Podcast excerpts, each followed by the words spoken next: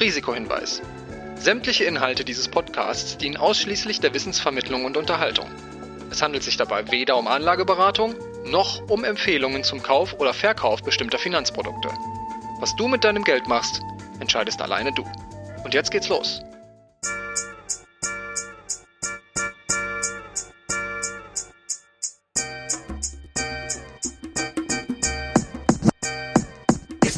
She Speaks Finance. Dein Investmentstart mit Barbara und Christine. Barbara, du strahlst ja heute so. Ist das der Festival Glow? Oh ja, ja, ich habe auch mein Bändchen noch an. Ich will das auch erstmal nicht ausziehen. Das Deichmann Festival war einfach so wunderschön und so viel Live-Musik und ah, diese vier Tage haben sich angefühlt wie zwei Wochen und ich könnte schon wieder dahin fahren, auch wenn ich noch ziemlich müde bin. Voll schade, dass wir uns gar nicht gesehen haben. Aber was mir natürlich aufgefallen ist, es waren so viele tolle Künstler und Bands auf den Bühnen und es war richtig toll. Aber davon waren nur ganz wenige Frauen. Und da ist mir dieses Festival eingefallen von Caroline Kebekus. Davon hatte mir eine Freundin erzählt, das war ja mal in Köln und da waren nur Frauen auf der Bühne. Und ja, das war hier schon ganz schön anders beim Deichbrand Festival. Interessant, dass du das sagst, weil ich dachte auch früher noch so, als man zur Schule gegangen ist oder auch im Studium, dass es irgendwie so eine Ungleichbehandlung zwischen Männern und Frauen. Ich konnte das immer nicht so nachvollziehen, dass es das wirklich gibt, weil ich dachte immer eher, in der Schule hatte ich immer eher das Gefühl, dass man ja auch als Frau oder als Mädchen alles machen darf und vielleicht sogar in der Schule so ein bisschen bevorzugt wird, so mit dem Verhalten, weil man vielleicht ein bisschen ruhiger ist und nicht so aneckt und dass das einem irgendwie ein bisschen zugute kommt. Aber seit ich arbeite, ist mir dann schon aufgefallen, dass man es in manchen Bereichen doch schwieriger hat. Ich hatte es zum Beispiel einmal, ich weiß auch nicht, ob du sowas vielleicht auch mal erlebt hast, aber da war ich Praktikantin beim Online-Magazin und ja, hatte einen Termin beim ziemlich großen Wirtschaftsunternehmen und ja, sollte auch schon so ein bisschen kritisch darüber berichten. Und dann war ich da mit den Vorständen zusammen und die haben mich dann auch empfangen und die waren jetzt auch erstmal, ja, offensichtlich eigentlich nett. Aber es ging schon immer so viel darum, also sie wollten halt relativ schnell wissen, wie alt ich denn eigentlich bin. Ja, weil natürlich irgendwie offensichtlich war, dass ich recht jung war und äh, was denn eigentlich meine Position wäre und wie lange ich denn schon da wäre. Und waren dann schon sehr so, dass sie so ein bisschen drauf rumgehackt haben, ja so keine Ahnung, das süße junge Mädchen, was da jetzt kommt und die ist ja noch gar nicht Redakteurin. Und was will die denn eigentlich hier und hat die Ahnung von dem Thema? Und die haben die auch ein bisschen versucht, mich so auflaufen zu lassen und mich ein bisschen dahingestellt, als hätte ich gar keine Ahnung von dem Thema. Und als denen dann so aufgefallen ist, ja, okay, die hat sich doch informiert und ich konnte dann auch was dazu sagen, wenn die irgendwie ja so ein bisschen fiese Gegenfragen gestellt haben oder so, dann wurden sie halt so ein bisschen naja, so ein bisschen pampig vielleicht und haben es mir dann auch danach echt schwer gemacht, haben den Zeit geschindet, bis die Antworten freigegeben wurden und ja, haben mir schon deutlich zu spüren gegeben, irgendwie, dass sie mich nicht so richtig ernst genommen haben. Und da habe ich mich immer gefragt, so ja, wäre das jetzt Mann auch passiert oder habe das vielleicht auch mal so ein bisschen auf mich bezogen, ja, habe ich jetzt was falsch gemacht? Hätten die mich wohl anders behandelt, wenn ich irgendwie selbstbewusster aufgetreten wäre oder lag das am Alter? Aber das ist mir dann im Laufe des Berufslebens jetzt schon irgendwie häufiger passiert, wo ich das dann auch im Verhältnis zu anderen Kollegen gesehen habe, dass das immer schon eher ich als junge Frau war, die ja so ein bisschen belächelt wurde oder wo dann das komisch beäugt wurde, wenn ich eine Frage gestellt habe, was bei anderen gar nicht so gewesen wäre. Da habe ich so eine ähnliche Geschichte. Also ich habe ja lange als Wirtschaftsjournalistin in Frankfurt gearbeitet und das ist ja so das Mecker der Finanz- und Wirtschaftsjournalisten und es war oft so, dass ich bei Veranstaltungen die einzige Frau war oder eine von ganz wenigen Frauen. Und einmal habe ich das erlebt, das war vor einer Pressekonferenz. Da kam ich in den Raum rein, alle oder was weiß ich, sagen wir mal 20 Kollegen waren da, haben sich unterhalten und ich habe halt auch guten Morgen gesagt und keiner hat reagiert. Und das war für mich in dem Moment ganz komisch ich stand da daneben, wusste jetzt auch nicht genau, woran liegt das jetzt? Sind die einfach so gerade am Netzwerken und kennen die sich alle und haben die jetzt gar keinen Bock auf ein Gespräch mit mir oder liegt das daran, dass ich eine Frau bin? Ich konnte es gar nicht so ganz genau sagen und die Situation hat sich für mich erst geändert, als so, ja, einer der Ältesten aus diesem Kreis mir so die Hand gegeben hat und guten Morgen gesagt hat, meinen Namen gesagt hat. Und dann wurde ich auch so in diese Gruppe aufgenommen, aber vorher halt nicht. Und ich kann das nachvollziehen, was du sagst, dass man, ich habe das im Moment auch auf mich bezogen und dachte so, ja, die sind ja auch alle ein bisschen älter und ja, da war ich auch noch im Volontariat und die kennen sich ja auch alle schon und ich war das auch gewöhnt, dass ich nicht so als Frau mit so offenen Armen empfangen wurde, aber manchmal frage ich mich auch jetzt noch so, ob das, woran das denn wirklich lag. Vielleicht war es auch eine Mischung aus beidem. Das kann ich gar nicht genau sagen. Ja, ich finde, man hat dann schon häufig das Gefühl, dass diese ja gerade in so männerdominierten Branchen, dass diese Netzwerke da einfach stärker sind und dass es einfach schwierig ist, da reinzukommen. Und vielleicht liegt das dann auch eher daran, aber ich finde, ja, man hat dann schon öfter das Gefühl, dass es einem dann doch irgendwie gerade im Beruf irgendwie schwerer gemacht wird, was man vielleicht vorher auch gar nicht dachte. Aber ja, wir haben heute ja eine Frau zu Gast, die hat es trotz aller Widrigkeiten geschafft und hat in dieser Finanzbranche richtig Karriere gemacht. Und äh, da bin ich richtig gespannt, was sie da für Geschichten erzählen kann und für Tipps parat hat und was wir vielleicht von Anne Connelly lernen können. Ja, hallo Anne. Wir freuen uns sehr, dass du heute unser Gast bist. Magst du dich einmal kurz vorstellen? Ja klar, ich bin Anne. Ich bin seit äh, Anne Connelly. Ich bin seit ja 30 Jahren in der Investmentfondsbranche tätig. Mache ich Karriere. Ich war äh, viele Jahre bei Pioneer Investments, heute bekannt als Amundi tätig. Später bei Morningstar als Geschäftsführerin für Deutschland, Österreich, Schweiz und habe dann vor ja vor sechs sieben Jahren habe ich die Seiten gewechselt und bin sozusagen Start-up-Unternehmerin geworden. Ich habe zum einen das größte Frauenfinanzportal Her Money gegründet und auch die Fondsfrauen. Wir sind das größte Karrierenetzwerk für Frauen im Finanz- und Fondsbereich im deutschsprachigen Raum. Jo, darüber hinaus habe ich noch zwei erwachsene Kinder. Und das ist, glaube ich, so schon mal relativ viel über meine Vita für diese Zwecke. Auf jeden Fall. Aber da hast du ja schon ganz schön viele Schritte hinter dir. Wie bist du denn so ganz persönlich mit Finanzen überhaupt erstmal in Berührung gekommen? Ich muss gestehen, dass mein Opa schon bei der Sparkasse Banker war und meine Mutter auch in der Versicherungsbranche. Also vielleicht ist das so ein bisschen mir schon in die Wiege gelegt worden. Aber es war im Kern nicht absehbar, dass ich in der Finanzbranche Karriere mache oder das eigentlich meine Leidenschaft wird. Ich bin eigentlich erst über Umwegen hineingekommen, weil ich in meiner Zeit in den USA Ende der 80er, Anfang der 90er mich blind beworben hatte bei einem Unternehmen namens Pioneer, wie ich in der Anmoderation eben schon gesagt habe. Und dann habe ich dieses Vorstellungsgespräch bekommen und dann dachte ich, sollte ich mich vielleicht mal aufschlauen, was machen die genau? Und dann habe ich gedacht, hm, damals gab es kein Internet, ne? Irgendwas mit Investmentfonds und auf Englisch hieß es Mutual Funds, dachte ich, what the heck is that? Und dann bin ich in ein äh, für alle eure Generation, das äh, gibt noch Orte, wa? die nennen sich Büchereien, wo man sich schlau machen konnte, aus fetten Büchern irgendwas lesen, weil Google war damals noch nicht erfunden. Habe ich also mich schlau gemacht, was ist dann dieses Mutual Fund Ding? Und habe das mit meinem damals noch nicht so perfekten Englisch nur so halb verstanden. Und da hat man mir aber im Vorstellungsgespräch erklärt, um was es sich da handelt. Dann dachte ich, geil. Warum hat mir das eigentlich mein Opa, der Schmarkessenbanker, nie darüber solche tollen Sachen erzählt. Und man hat mich dann eingestellt, weil man eben sagte, du, das, was du wissen musst über Fonds, bringen wir dir bei. Und das über die Börse und wie das mit den Aktien geht.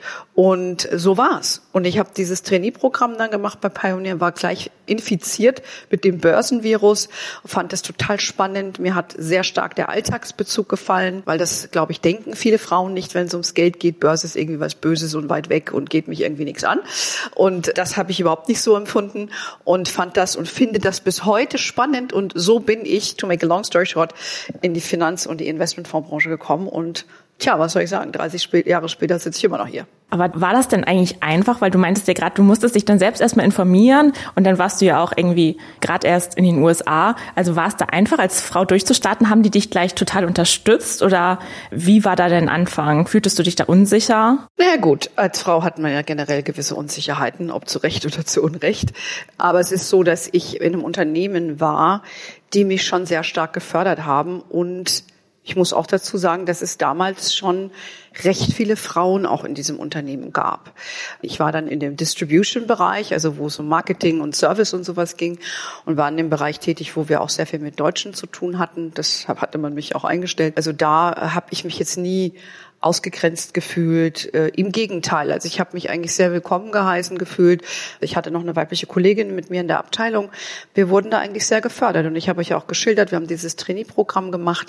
Also, dass mir Hindernisse dann in meiner Karriere sich aufgetan haben, hat sich eigentlich erst so im Laufe der Zeit herauskristallisiert, weil es ist ja auch häufig so, wenn du als junge Frau in ein Unternehmen kommst, merkst du das erst nicht, weil, weißt du, weil am Anfang bist du ja nicht bedrohlich ja, weil du bist ja eine junge Frau, in meinem Fall auch noch blond und auch noch schlank, ja, und dann bist du erstmal ein nettes Beiwerk auch für viele und da wird man vielleicht auch nicht so wahnsinnig ernst genommen. Und äh, wenn du dann allerdings in der Tat die Karriereleiter ein bisschen hochkletterst, was ich ja getan habe, dann äh, fangen natürlich ein bisschen härtere Bandagen an zu kämpfen und da braucht es natürlich ein bisschen, um zu checken, wer eher ein Unterstützer vor dir ist, von dir ist oder eher nicht ja, ein Verhinderer. Und äh, die begegnen dir auch. Aber ich muss sagen, ich habe mehr Förderer gefunden als Verhinderer, sonst säße ich heute nicht hier. Für mich ist eben auch wichtig, ich bin jetzt auch keine, die sich da unbedingt so ins Boxhorn jagen lässt. Und ich wende auch immer meinen eigenen Common Sense an und meine Intuition. Ja, weil es gab auch Beispiele, wo jemand mich ins Büro zitiert hatte. Ich hatte mich für einen Job beworben innerhalb von Pioneer damals und der dann mir weismachen wollte, hey, komm doch lieber zu mir. O-Ton, ich pass auf dich auf. Bei mir kannst du da schönen Job haben und Karriere machen. Ich bin aus dem Büro raus, habe ich gedacht, was ist das für ein Dödel? Ja, ist ich mein Vater. ja, also ich glaube, da muss man einfach auch ein bisschen aware sein. Wer meint's jetzt gut mit dir im Sinne von mit deiner Karriere oder er meint's nur gut mit sich selbst? Du hast jetzt davon gesprochen, dass du auch viel Unterstützung bekommen hast. Wie ist es denn? Was müssen Frauen denn mitbringen, um in der Finanzbranche erfolgreich zu sein? Und hat sich das im Laufe der Zeit geändert? hat sich sehr wohl verändert und dafür kämpfen wir auch seitens der Fondsfrauen. Rückblickend weiß ich eben, dass ich eine Persönlichkeitsstruktur habe. Ich sage immer sehr gerne, nur die Harten kamen in den Garten zu der Zeit, als ich Karriere gemacht habe und in der Branche war. Wenn du dann Vorgesetzte hatte, das ist mir auch passiert, jemand in Deutschland dann, ein deutscher Geschäftsführer, der damals dann zu mir sagte, also du kannst dir gleich den Strick geben, äh, Frauen machen keine Karriere und schon gar nicht im Vertrieb, dann denkst du dir erstmal, okay. Und ich bin jetzt nicht unbedingt nach Hause gelandet, gerannt und habe geheult. Natürlich hat mir das zugesetzt, aber für mich war das eher ein Ansporn zu sagen, also Junge, dir zeige ich jetzt mal. Und ich war aber auch in einem amerikanischen Umfeld tätig, wo ich dann auch aufgefangen wurde, wo man diese Verhaltensweisen auch nicht tolerieren wollte. Heute wäre das undenkbar, dass jemand sowas sagt. Da ist also sehr viel Bewegung da drin, dass man eben viel mehr aware ist, auch als Manager, was man sagen sollte oder nicht. Ich sage mal, MeToo grüßt. Also das, das hat sich definitiv äh, verändert, aber es war in meiner Zeit wirklich so, wenn du jeden Spruch, den es da gab, an dich rangelassen hast, dann wärst du heulen nach Hause gegangen öfters mal. Ja? Und ähm, ich setze mich aber heute für die Fondsfrauen eben dafür ein, zu sagen, das muss nicht so sein und das sollte so nicht sein, weil es eben nur eine gewisse Persönlichkeitsstruktur äh, oder gewisse Frauen mit einer gewissen Persönlichkeitsstruktur eben packen. Und das sollte nicht sein, weil ich eben zu viele, in meiner langen Karriere zu viele weibliche Talente gesehen habe, die dann eben gesagt haben, mache ich nicht mit, will ich nicht dabei sein. I don't want to play that game. Und das, das verstehe ich zu gut und wir versuchen seitens der Vorfrauen eben dann anderes Playing, Level Playing Field zu schaffen, dass Frauen sich wohler fühlen, ihre Talente einbringen können, sich so zeigen können, wie sie sind. Und da sind wir heute, glaube ich, schon auf einem viel besseren Weg, auch mit der kompletten Bewegung, ob es jetzt eine MeToo ist oder andere äh, Debatten, die er ja auch verfolgt. Da ist das Diversity-Thema doch sehr präsent inzwischen. Und ich denke, da hat sich schon viel getan. Also von daher, es war so. Nur die Mädels, wenn ich mich umblicke, die haben das auch irgendwie gepackt. Aber heute, glaube ich, hat sich da sehr viel getan. Und wir arbeiten daran, dass das auch weiter so positiv für euch bleibt. Mhm. Was rätst du denn Frauen in so einer Situation, wo sie einen blöden Spruch bekommen oder so ein bisschen auflaufen? Was sind da so konkrete Tipps? Wie geht man damit am besten um, auch als Frau? Jetzt so, wenn man in so einer Männerbranche unterwegs ist. Also heute ja, also wenn, wenn dir jemand so, ein, so einen Spruch reinwirkt, wie ich es euch eben gesagt habe, oder mhm. in eine sexualisierte Bemerkung macht oder irgendwas, ja, oder ich gesagt bekommen habe, warum hast du eine Hose an, Röcke stehen dir viel besser, weil du hast doch schöne Beine und solche Sachen. Das war noch harmlos, ja. Dann ähm, würde ich heute sagen, weil du bist ja erstmal sprachlos, mhm. ja dann gehst du heim und denkst drei Tage drüber nach und dann fällt dir ein, was hätte ich alles sagen können. Ja, äh, heute kannst du Schlagfertigkeitstrainings machen. So, ich würde aber sagen, und das versuche ich heute zu machen, wenn ich diesen Impuls habe in meinem Kopf, was ich wirklich sagen möchte, das drücke ich aus. Und das würde ich einfach den Mädels mit auf den Weg geben. Eure Intuition. Und wenn ihr merkt, das war nicht in Ordnung und das ist ein, kein cooler Spruch, ja, eben genau das zu sagen. Und ich glaube, wenn man sich das mal traut, das ist eine, eine Schwelle. Ja, wenn du das aber ein paar Mal gemacht hast, dann kommst du damit leichter zurecht. Fällt mir übrigens heute auch nicht leicht, ne? Nur nicht zu glauben, weil ich hier Ü50 bin, habe ich's drauf. Also diese Unsicherheiten, die bleiben dir, aber du hast ein Awareness für das Thema und eben dem ein Bewusstsein schaffst und kannst dich selbst so ein bisschen ermahnen und am Schopf ziehen und sagen, Mädel, nein, das hättest du dir jetzt nicht gefallen. Du gibst Kontra. Das muss ich heute auch immer noch machen. Hattest du denn früher auch irgendwie Mentoren oder Vorbilder, die dir irgendwie Tipps gegeben haben, an die du dich auch heute noch erinnerst, die dir irgendwie weitergeholfen haben? Also ich hatte keinen, ich sage mal, wie wir das heute bei den Fondsfrauen auch machen, wo du einen Mentor dich bewerben kannst, hatte ich zu meiner Zeit leider nicht. Das war damals nicht so verbreitet. Aber ich kann euch sagen, ich hätte mir gewünscht, dass es das, was ich heute mache, damals gegeben hätte vor äh, 20 Jahren ja, 15, 20 Jahren. Ich meine, du musst dir vorstellen, du bist Geschäftsführerin, die einzige Frau, die ein Land leitet für ein internationales Unternehmen weltweit. Und du bist eine der wenigen Frauen in Deutschland, ja, die, die so eine exponierte Position im Finanzbereich hat. Das war schon manchmal very lonely wo du dann alles mit dir selber ausmachen musstest. Und da hätte ich mir sehr gewünscht, dass ich eine richtige Mentorin gehabt hätte, die mir mal ein paar Tipps gegeben hätte. So war ich da mehr oder minder auf mich alleine gestellt. Aber wie ich eben auch schon sagte, ich hatte auch immer viele Förderer, auch Leute, Männer wie Frauen. Ich hatte auch zwei weibliche Vorgesetzte, die es auch wirklich auch gut mit mir gemeint haben, so dass ich mich natürlich an denen auch ein bisschen orientieren konnte. Ja, obwohl wenn du mich das vor vor 15 Jahren gefragt hättest, hätte ich wahrscheinlich gar nicht gesagt, ich habe gar keine keine Vorbilder, weil mir das eigentlich wirklich erst im Nachhinein klar wurde und auch durch diese Debatten, die wir heute haben, an wen ich mich orientiert habe. Ob das diese Damen waren damals bei Pioneer, ja, die professionelle Damen waren, die meistens kinderlos, ja, die aber professionell gekleidet waren und wie die sich in Meetings aufgeführt haben, das hört sich jetzt negativ an, aber wie sie sich verhalten haben, das war schon im Nachhinein für mich eine Orientierungshilfe. Aber auch wirklich, äh, man darf diese alten weisen Männer nicht immer nur verteufeln. Es gab auch viele davon, denen ich gelernt habe, die mir auch Tipps gegeben haben. Also ja, eine zu nennen wäre jetzt, glaube ich, nicht fair. Bei so einer langen Karriere gab es so einige. Wir hatten vor kurzem Christina Bambach zu Gast. Sie ist Portfolio-Managerin bei Alp und Wallwitz und sie hat zu dem Thema Netzwerken gesagt, dass sie auch das sehr wichtig findet. Ist es für Frauen in dieser Finanzbranche noch wichtiger zu netzwerken oder sollten sie anders netzwerken als Männer? Wie stehst du dazu? Die sollten erstmal netzwerken, weil das tun ja viele nicht und ah, jetzt habe ich keine Zeit und ich muss die Kinder abholen oder keine Ahnung, die Freundin wartet. Also das Netzwerken, ich habe ja nicht umsonst ein Netzwerk gegründet. Da muss ich aber dazu sagen, meine Rolle war immer primär im Business Development in, in der vertriebsorientierten Funktion. Da bist du eh eine outgoing Persönlichkeit und da ist jetzt Netzwerken für mich keine Arbeit, weil das ist Bestandteil meiner Persönlichkeit und dessen, was ich eh mache, sonst wäre ich nicht erfolgreich im Vertrieb. Aber es fällt natürlich Frauen äh, wie der äh, Christina, die eher in den introvertierteren Rolle vielleicht auch arbeiten oder andere so wieder Persönlichkeitsstruktur sind, fällt es äh, viel schwerer, sich da bewusst zu machen, dass das für sie einen Wert hat. Und von daher bieten wir das natürlich an. Aber heutzutage wird dir das auch ein Stück weit erleichtert durch die sozialen Medien. Und wir sagen immer ganz wichtig ist, dass du eine gute Präsenz hast auf LinkedIn Du musst jetzt keine 10 oder 20.000 Follower haben, aber du musst ein gepflegtes LinkedIn-Profil haben und kannst dich dort sehr, sehr gut vernetzen. Und da musst du nicht in den Raum gehen, wo du gefühlt die Einzige bist, alle starren nicht an, sondern das ist dann wesentlich subtiler und sehr viel angenehmer auch für viele Frauen, die eher introvertierter sind, sich so zu vernetzen. Also du hast heute viel mehr Möglichkeiten, die über die reine physische Begegnung hinausgehen und auch in Verbindung zu bleiben. Und äh, ja, zum Beispiel bei unserem Podcast, dann fragen auch mal viele, ja, braucht es einen Podcast für Frauen? Investieren ist doch für alle gleich, macht ja keinen Unterschied, ob für Männer oder Frauen. Und so ist es ja vielleicht bei eurem Netzwerk auch mit den Fondsfrauen. Warum würdest du sagen, ist es wichtig, dass es auch ein Netzwerk nur für Frauen gibt? Oder was ist der Vorteil?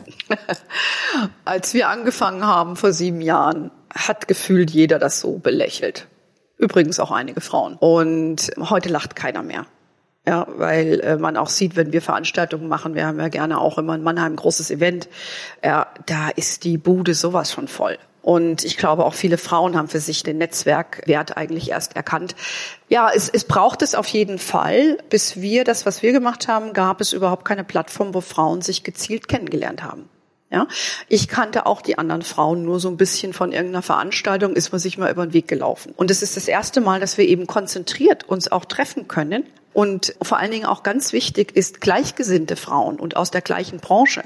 Ich bin jetzt nicht so ein Riesenfan von Netzwerken, die so branchenübergreifend sind. Kann auch sinnvoll sein, aber ich finde eher für uns, für unseren Businesszweck, und deshalb machen wir das ja, weil private Netzwerke haben wir genug, da muss ich nicht noch mich beruflich engagieren, triffst du dann eben Frauen, die ähnlich gelagerte Interessen haben in dieser Branche. Und da wird auch Geschäft gemacht. Die lernen sich informell kennen, die stehen nebeneinander oder es gibt über digitalen Landstock, man vernetzt sich und das hat einen enormen Businesswert für diese Frauen. Und aber es hat natürlich auch einen persönlichen Wert, weil du so auch informell in, in Kontakt kommst und vielleicht nutzt dir das mal später businessmäßig, aber es muss ja nicht immer der Zweck sein. Und von daher, das braucht es auf jeden Fall und es schafft eine Sichtbarkeit für die Thema Frau in dieser Branche. Wir halten den Finger in die Wunde. Das ist auch enorm wichtig, dass man nicht sagt, ach, das mit den Weibern und so, ne, hahaha. Nee, ist es nicht hahaha. Und das sind verschiedene Facetten, die wir damit erfüllen. Und deshalb ist es essentiell. Und übrigens, Männer netzwerken jeden Tag. Und Männernetzwerke gab es die ganze Zeit. Nur jetzt gibt's auch eins für Frauen. Nur hat man es nicht so genannt. Ne? Was würdest du denn sagen? Du hast vorhin LinkedIn angesprochen. Da ist es ja sehr leicht zu netzwerken, aber zu so einer Veranstaltung zu fahren, das ist ja dann auch ein Zeitaufwand. Würdest du Frauen, die so Karriere machen wollen, dazu raten, beides zu machen? Oder reicht erstmal ein LinkedIn-Profil, was gepflegt ist und das aktuell ist? Also ich dann in dem Falle hilft viel, hilft viel. Ja, also ich würde immer sagen, hinfahren. Wenn du eingeladen bist, antreten. Und deshalb ist das für mich so ein grundlegendes Basic.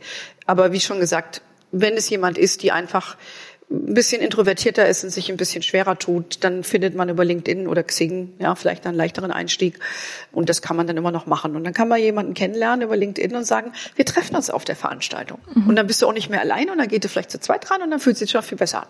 Ja, das stimmt auf jeden Fall. Du hast ja auch ein paar Mal schon angesprochen, so, ja, dann hat man vielleicht Kinder und weniger Zeit und du hast ja selber auch Kinder. Wie hast du das denn geschafft, deine Kinder und deine Karriere unter einen Hut zu bekommen? Gut, ganz klar, da halte ich es wie Sheryl Sandberg, ja. Augen auf bei der Partnerwahl. Ne?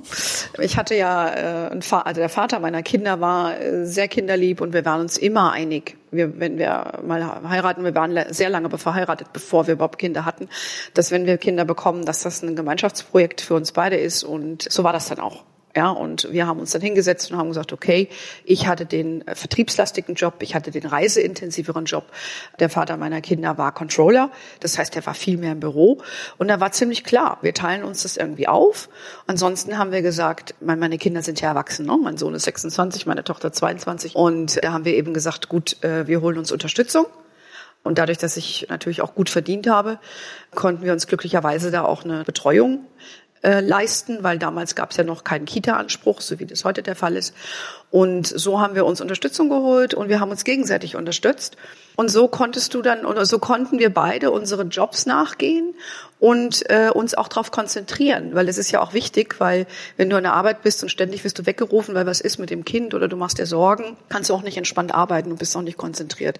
Und das ist was, so haben wir das eigentlich gehandhabt. Und ich würde das auch immer allen Frauen raten, wenn du Karriere machen möchtest, das ist ja keine Zwangsveranstaltung, musst du ja nicht, ja, unbedingt mit deinem Mann äh, oder einem Partner oder Partnerin abstimmen, wie wollt ihr es haben, reden und dann auch immer wieder den Dialog suchen, weil Dinge verändern sich ja auch und dann euch Hilfe suchen ja, und hier nicht die Superheldin spielen, ja, und dann nach Hause kommen, äh, dreimal noch die Waschmaschine vollladen, natürlich da noch was gekocht werden und dann sinkst du um halb zwölf ganz müde auf die Couch und dann ist nichts mehr mit Zweisamkeit, ja, also nachdem die Kinder im Bett sind und hoffentlich auch schlafen.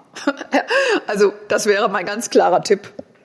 Holt euch Unterstützung und Augen auf bei der Partnerwahl. Okay, nehmen wir jetzt mal an, man hat den perfekten Partner für Kinder gefunden. Wie haben sich denn die Rahmenbedingungen bei Arbeitgebern in der Finanzbranche und auch vielleicht in anderen Branchen mittlerweile geändert? Weil ich höre das eigentlich eher so aus dem Bekanntenkreis, dass Kinder eigentlich für die meisten Frauen, die ich kenne, so ein Karrierehemmnis sind, wo die Arbeitgeber dann so augenscheinlich sagen, oh ja, toll, du bekommst ein Kind, aber es dann für die Karriere nicht förderlich ist. Was sind so deine Erfahrungen von den Frauen, mit denen du so Kontakt hast?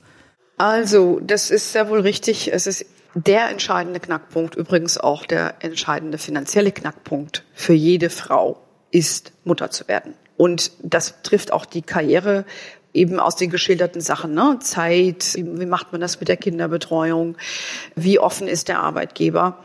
Und äh, wir stellen fest, du hast natürlich immer noch uneinsichtige Arbeitgeber. Die haben dann aber bald keine Arbeitnehmerinnen mehr. Und im Übrigen auch keine Arbeitnehmer, weil auch die Väter gerne auch involviert sind in der Kinderbetreuung und die modernen Frauen eben auch das zu Recht einfordern, dass sie hier nicht das Ding immer alleine wuppen.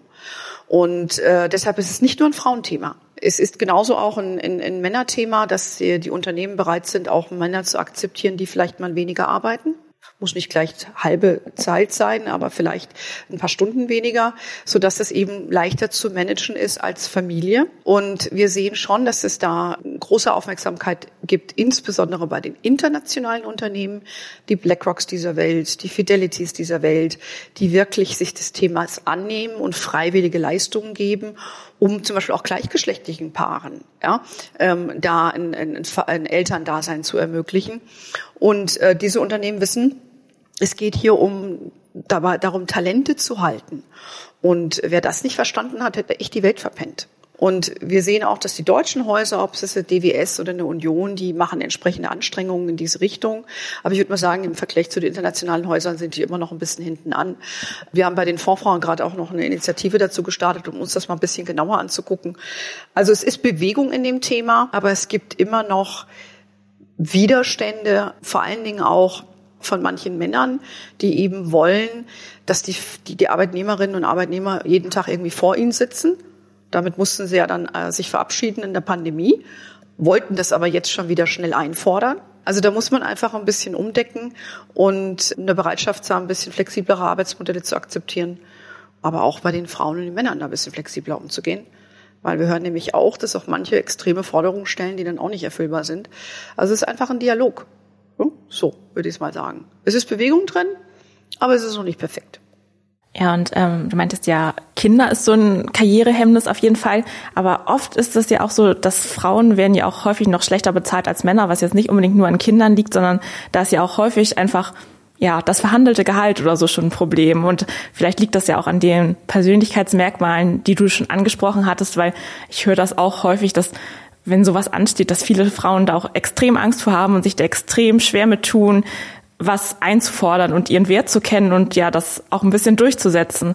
Hast du da irgendwie Erfahrung, woran das liegt, warum das gerade für Frauen so ein Problem ist oder was sie da vielleicht auch ändern können? Ja, ich denke, du hast es schon gut angesprochen. Ne? Das hat eigentlich was mit unserem, mit unserem Selbstwertgefühl zu tun, ähm, dass wir eben nicht so offensiv da reingehen. Ich meine, wir haben da mal eine Studie auch dazu gemacht mit der Uni Mannheim, The Fearless Girls heißt diese Studie, und haben unter anderem mal untersucht, warum so wenige junge Frauen, Studentinnen in die Finanzbranche äh, gehen möchten. Und da haben wir auch abgefragt, was die für Gehaltsvorstellungen haben. Und äh, das war sehr interessant.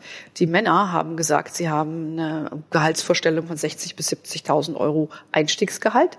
Die Frauen haben gesagt zwischen 50 und 60. So, das hat jetzt nicht unbedingt was mit dem Selbstwert zu tun. Man könnte aber sagen, dass Frauen vielleicht auch fairer ihre Gehaltsvorstellung einschätzen als Männer. Und äh, wie die Professorin damals gesagt hat, vielleicht haben wir in unserer Branche auch just many overconfident men. Ja, würde ich auch unterschreiben. So, also ich glaube, das sind verschiedene Faktoren, die da reinspielen. Ja, dass man vielleicht einfach sagt, hey, das halte ich für fair und dann auch nicht so in den Dialog tritt. Und der Dialog, der wird ja generell gescheut und dieses Verhandlungsthema ist uns Frauen eben nicht so vertraut, weil wir diese Wettbewerbssituation per se nicht mögen. Ja, du musst nur zurückdenken, früher in die Schule, an den Kindergarten. Die Jungs haben sich schon immer mehr gerauft und ne, wurden auch sozial dahin geprägt, dass das okay ist. Wohingegen die Mädels gesagt wird, hey Junge Mädel, ne, setz dich schön dahin, seh gut aus, aber red nicht so laut. Diese soziale Prägung verstärkt dieses Grundhaltung, die in uns angelegt ist, die also genderspezifisch ist dass die Frauen eben doch nicht so wettbewerbsintensiv sind und nicht so in diesen Kampf gehen wollen. Und diese sozialen Elemente mit der Grundanlegung, die in uns drin ist, verführt uns dazu einfach zu sagen, ah, wir scheuen vor diesen Verhandlungen zurück. Und das äh, wissen wir aber heute, dass wir da eigentlich auch auf eine Situation treffen, wo es gegeben ist, dass man schon nochmal verhandelt. Und äh, wenn man das heute weiß, ihr Mädels wisst es ja auch, deshalb stellt ihr mir ja auch diese Frage, äh, dann kann man sich auch Unterstützung suchen. Und da ist es ähnlich, wie ich eben auch schon gesagt habe, wie, wie antworte ich mal schlagfertig, sowas kann man üben. ja, äh, sich seines Wertes bewusst zu sein. Man muss sich darauf vorbereiten, weil das passiert jetzt, also ich würde jetzt auch nicht einfach unvorbereitet irgendwas blubbern in so einem Gespräch, da kommst du ja, da kommst du nicht weit, sondern get your act together. Ja, mach dir ein paar Notizen, was du fürs Unternehmen geleistet hast, welchen Mehrwert du gestiftet hast für das Unternehmen und äh, frag auch mal die Kolleginnen und Kollegen, was die verdienen. Und ähm, dann kommst du dann schon, schon zu einer Zahl und dann gehst du einfach mal vorbereitet da rein und wir wissen ja von Verhandlungscoaches, dass die sagen, du sollst dir drei Ziele geben. Minimalziel, ja, unter dem gehst du nicht heim. Dann eins, wo du sagst, das wäre super und ein Yahoo-Ziel sozusagen. Und äh, wenn du dich da auch vom Mindset her schon so ein bisschen drauf eingestellt hast, lässt du dich auch nicht so schnell ins Boxhorn jagen. Und wenn dann einer kommt und sagt, ja Mädel, also wir haben kein Geld und geht irgendwie nicht, also dann verreite ich dann einfach mal ein bisschen vor. Ja, überleg dir eine Antwort und sage, okay, wenn das jetzt nicht drin ist, wir kommen in drei Monaten nochmal drauf zurück. Ja, also einfach dann am Ball bleiben und nicht gleich heimschicken lassen, so wie das kleine Mädel so setzen sechs. Nee, diese Zeiten sind vorbei. Du sagst, man soll sich Unterstützung holen. Meinst du damit so einen Coach oder sollte man sich da im Bekanntenkreis austauschen mit Kollegen? Was ist da so ein guter Weg? Und wie hast du das überhaupt gemacht damals in deiner Zeit? Ja gut, ich habe natürlich alle Fehler gemacht, äh, die, die ich heute versuche zu korrigieren. Und ähm, das habe ich dann aber mit der Zeit eben gelernt. Ja, gerade auch, wo ich dann zu Morningstar gewechselt bin, weil da wusste ich auch, ich habe einen großen Schuss. Ja, du musst richtig verhandeln. Und das muss ich sagen, habe ich auch wirklich durchgezogen, auch wenn es mir schwer gefallen ist. Aber ich habe mein Gehalt damals verdoppelt zu meinem alten Arbeitgeber. Und das hat dir natürlich auch eine Achtung verschafft im Unternehmen. Ja, wenn du so, wenn du so hart verhandelst. Und äh, es gab auch harte Ziele. Ja, hinterher. Die habe ich auch erfüllt. Ja, also war das ein Win-Win für beide Seiten. Das habe ich mir also autodidaktisch beigebracht, weil damals konnte ich niemanden fragen. Weder LinkedIn war erfunden noch Instagram. Aber heute gibt's Gehaltscoaches. Es gibt natürlich meine Plattform Her Money, wo wir über solche Themen berichten. Äh, wir berichten auch bei den Fondsfrauen darüber. Es gibt meinen Podcast Her Money Talk, den ihr ja vielleicht auch kennt, mhm. wo, wo ich dann auch solche Gespräche führe, wo ihr Tipps kriegt. Und äh, das würde ich äh, heute so machen. Also du wirkst ja sehr tough und durchsetzungsstark. Und was ich oder von vielen Frauen, die auch so durchsetzungsstark sind, ähm, höre, ist so, die gelten schnell als zickig. Ist dir das auch mal so gegangen, dass dir Männer gesagt haben, oh, du bist ganz schön zickig, komm mal runter oder und wie bist du damit umgegangen? Gut, so unhöflich waren sie dann nicht, dass sie mir das ins Gesicht gesagt haben. ähm, aber, aber du äh, weißt, was ja, ich meine, oder? Ja, aber weißt du, was ist jetzt hier zickig? Ja, das ist eine zu eine männliche Zuschreibung, ja, um eine Frau klein zu halten. Das sage ich immer gerne, not my effing problem. Ja, und natürlich gab's sowas, wo du gesagt hast, hey, du willst irgendwie mit den Ellbogen voran und hier und da. Ja, aber warum nicht? Du machst es ja auch so. Was ist hier das Problem? Und das ist, was ich eingangs auch versucht habe zu sagen. Muss ich das jetzt auf mich beziehen immer? Muss ich jetzt abends heimgehen und in mein Kissen heulen? Ja, oder was, wie gehe ich damit um? Und ich bin eben mit dieser, ich will mal sagen, Gabe gesegnet, dass ich eben da nicht so zart beseitigt bin, was meine berufliche Seite angeht. Das hat mit meiner privaten Seite übrigens nichts zu tun. Das wird auch immer sehr gerne verwechselt, dass das berufliche Ich, ja, die, die auf der Bühne steht vor tausend Leuten in einem Kostüm mit High Heels, ist eine Person, aber das ist nicht die, die in meiner Küche steht. Und das muss man natürlich durchaus unterscheiden.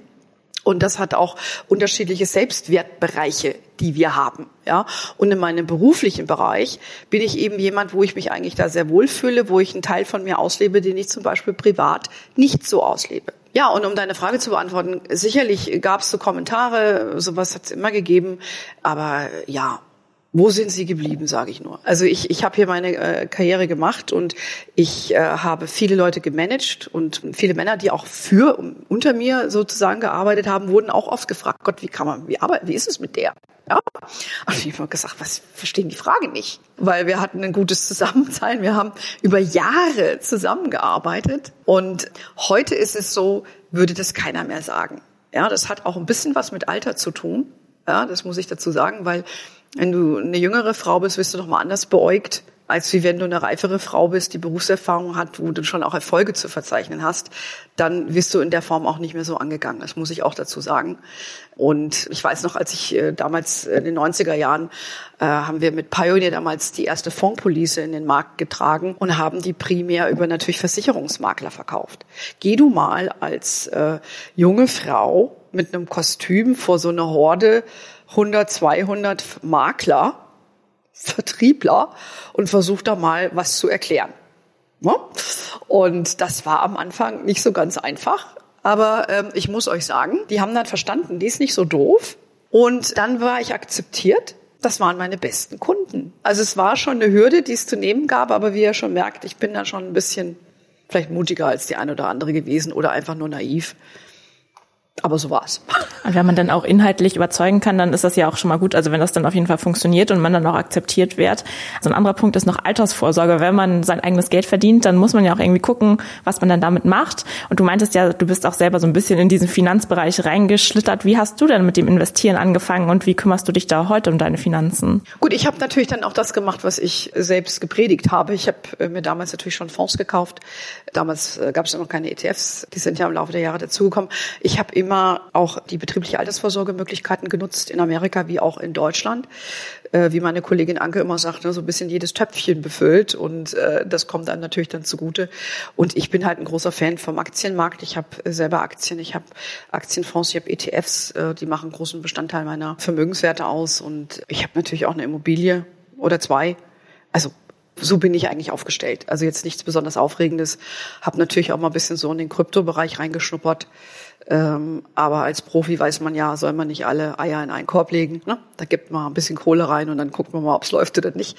Und so mache ich das eigentlich. Es ist wirklich für mich jetzt kein Hexenwerk. Ich mache eigentlich das, was ich auch gepredigt habe. Und damit bin ich sehr, sehr gut gefahren. Und äh, das geben wir heute auch im Coaching von Herrn Manni auch entsprechend an die anderen Frauen so weiter. Und da hoffe ich, dass manche davon profitieren und das auch so machen. Ist Altersvorsorge denn ein großes Thema in deinem Netzwerk? Oder sind das alles Profis und die machen das alles sowieso selbstverständlich, so ähnlich wie du?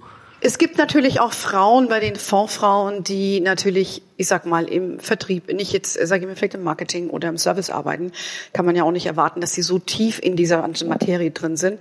Aber im Schnitt wird in der Branche ja recht gut bezahlt.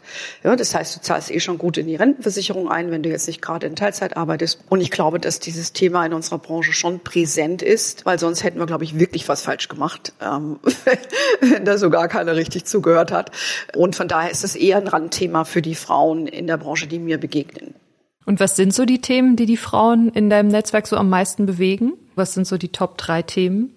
Das Hauptthema für viele dieser Frauen ist natürlich Kind und Karriere. Also ich habe ja selber auch Mentees, die ich jedes Jahr auch annehme. Das ist immer wieder das Thema schlechthin. Wie gelingt mir der Wiedereinstieg? Wie sage ich es meinem Chef oder meiner Chefin? Also sehr vielschichtiges Thema. Ansonsten haben wir auch äh, Frauen, die, ja, wie kommen sie intern voran? Wie kommen sie mit gewissen Aufgabenstellungen? Wie kommen sie mit Umstrukturierungen klar? Unternehmen wird verkauft, wie positioniere ich mich? Also ganz breit aufgestellte Themen. Also diese Karrierethemen in verschiedenen Konstellationen. Kind und Karriere ist sehr groß. Und auch die jungen Damen, die eher dann Orientierungshilfe suchen die dann zum ersten Mal irgendwo hin auf ein Event gehen oder was vorbereiten müssen.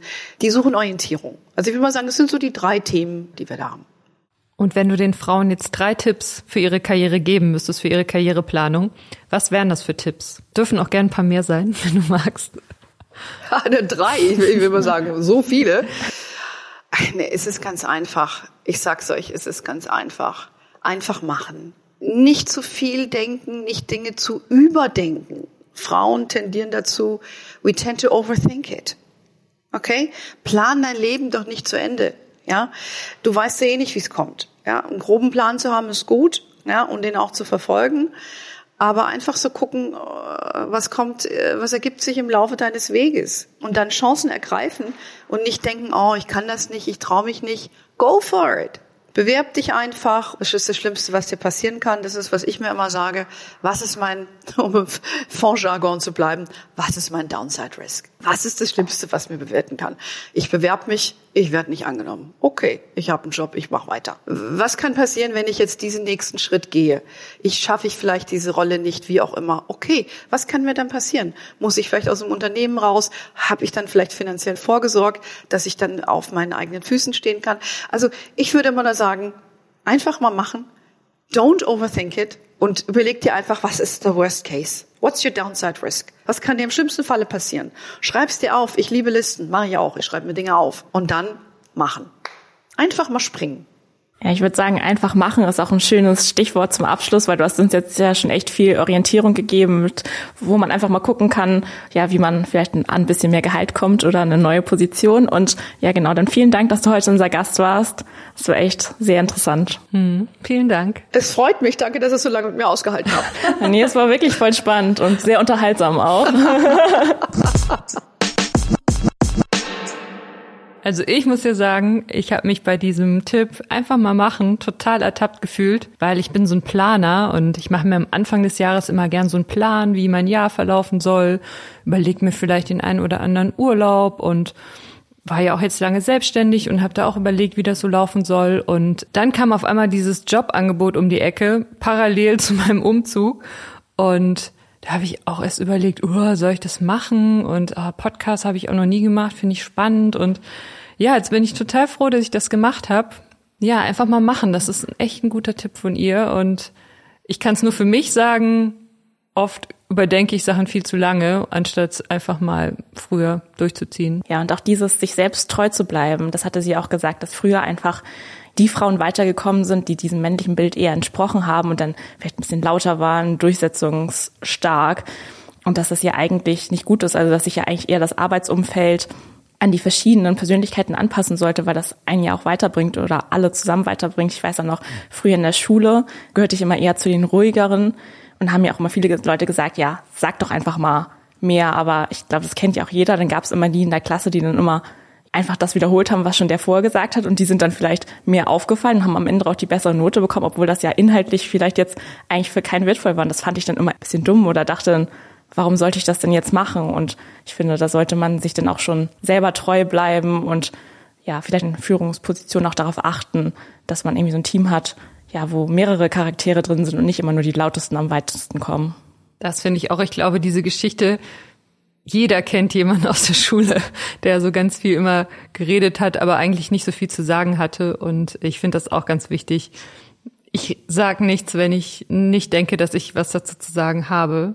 Was ich auch noch mitnehme, sind ihre Tipps für die Gehaltsverhandlungen. Ich finde das total gut, dass sie die so auf den Punkt gebracht hat. Ja, ich freue mich schon auf die nächsten Gehaltsverhandlungen auf jeden Fall. Da werde ich einiges anders machen, denke ich.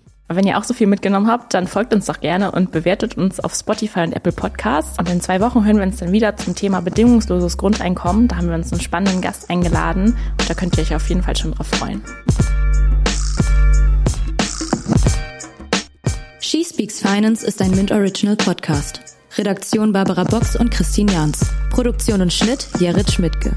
Für mehr feinen Content folgt uns auf Instagram, TikTok oder LinkedIn.